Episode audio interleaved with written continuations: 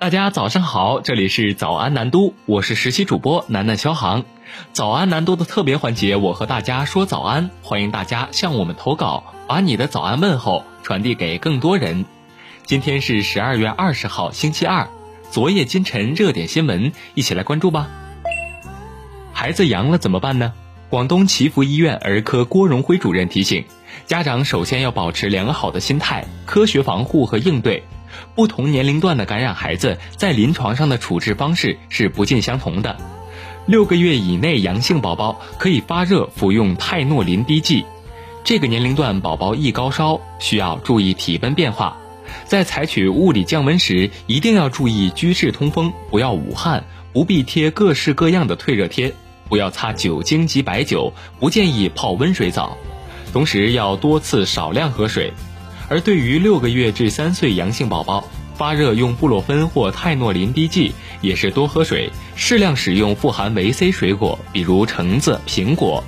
三岁以上的幼儿如果高烧不退，可以物理降温加泰诺林或布洛芬混悬液缓解及治疗高热。对于咽干咽痛的患儿，可以用生理盐水雾化，可以少量多次喂服温水，及在医生指导下服用一些中成药。若有腹泻，可以给口服补液盐溶液少量多次口服，以预防及纠正脱水。孩子如果使用退热药后体温也很难退至正常，并且精神倦怠，就要到医院看诊。若精神尚可，可适当多喂温水，耐心等待，不要短时间内反复多次喂各种退热药及捂汗。来关注出行方面。十二月十九号，南都记者从澳门特区政府获悉，由二零二二年十二月二十号零时起，对入境人士的防疫措施作出调整，具体包括取消有关内地风险区的规定，由内地除广东省珠海市外。直接来澳或由香港特别行政区、台湾地区及外国来澳人士，于登机、登船或登车时需持采样日后七十二小时内核酸检测阴性证明，其他防疫措施要求不变。经广东省珠海市来澳入境时需持采样日后七十二小时内核酸检测阴性证明。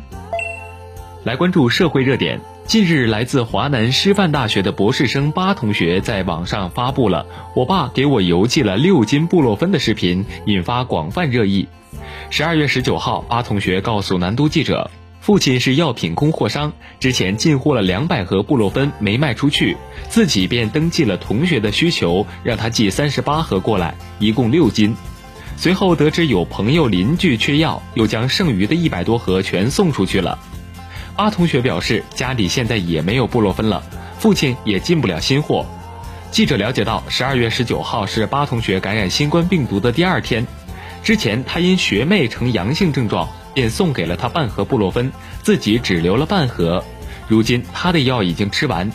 面对网友断章取义质疑其囤药，阿同学略感委屈，但也无奈。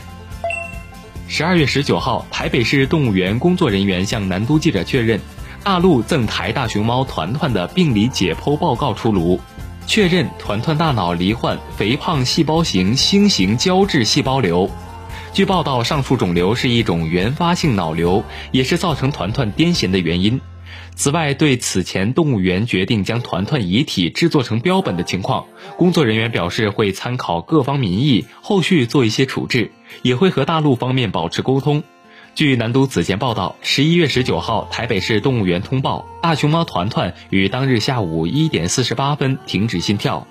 大陆赠台大熊猫团团今年八月出现癫痫后，病情不断反复，医疗照管团队最终于十一月十九号共同决定让团团在麻醉中沉睡，不再痛苦。来关注体育新闻，北京时间十二月十九号凌晨，为期一个月的卡塔尔世界杯正式落下帷幕。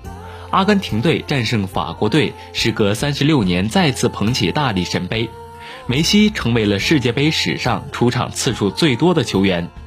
据统计，本届世界杯所有三十二支球队一共打入一百七十二球，场均二点六八球，超越了二零一四年巴西世界杯和一九九八年法国世界杯的一百七十一球，创造了新的世界杯进球纪录。其中，法国队的进球总数最多，为十六球。其中，在决赛上演帽子戏法的法国队内最佳射手姆巴佩以八球的总进球荣获本届世界杯的金靴奖。捧起大力神杯的阿根廷队总进球为十五枚。来关注天文方面，十二月二十一号，水星将迎东大距，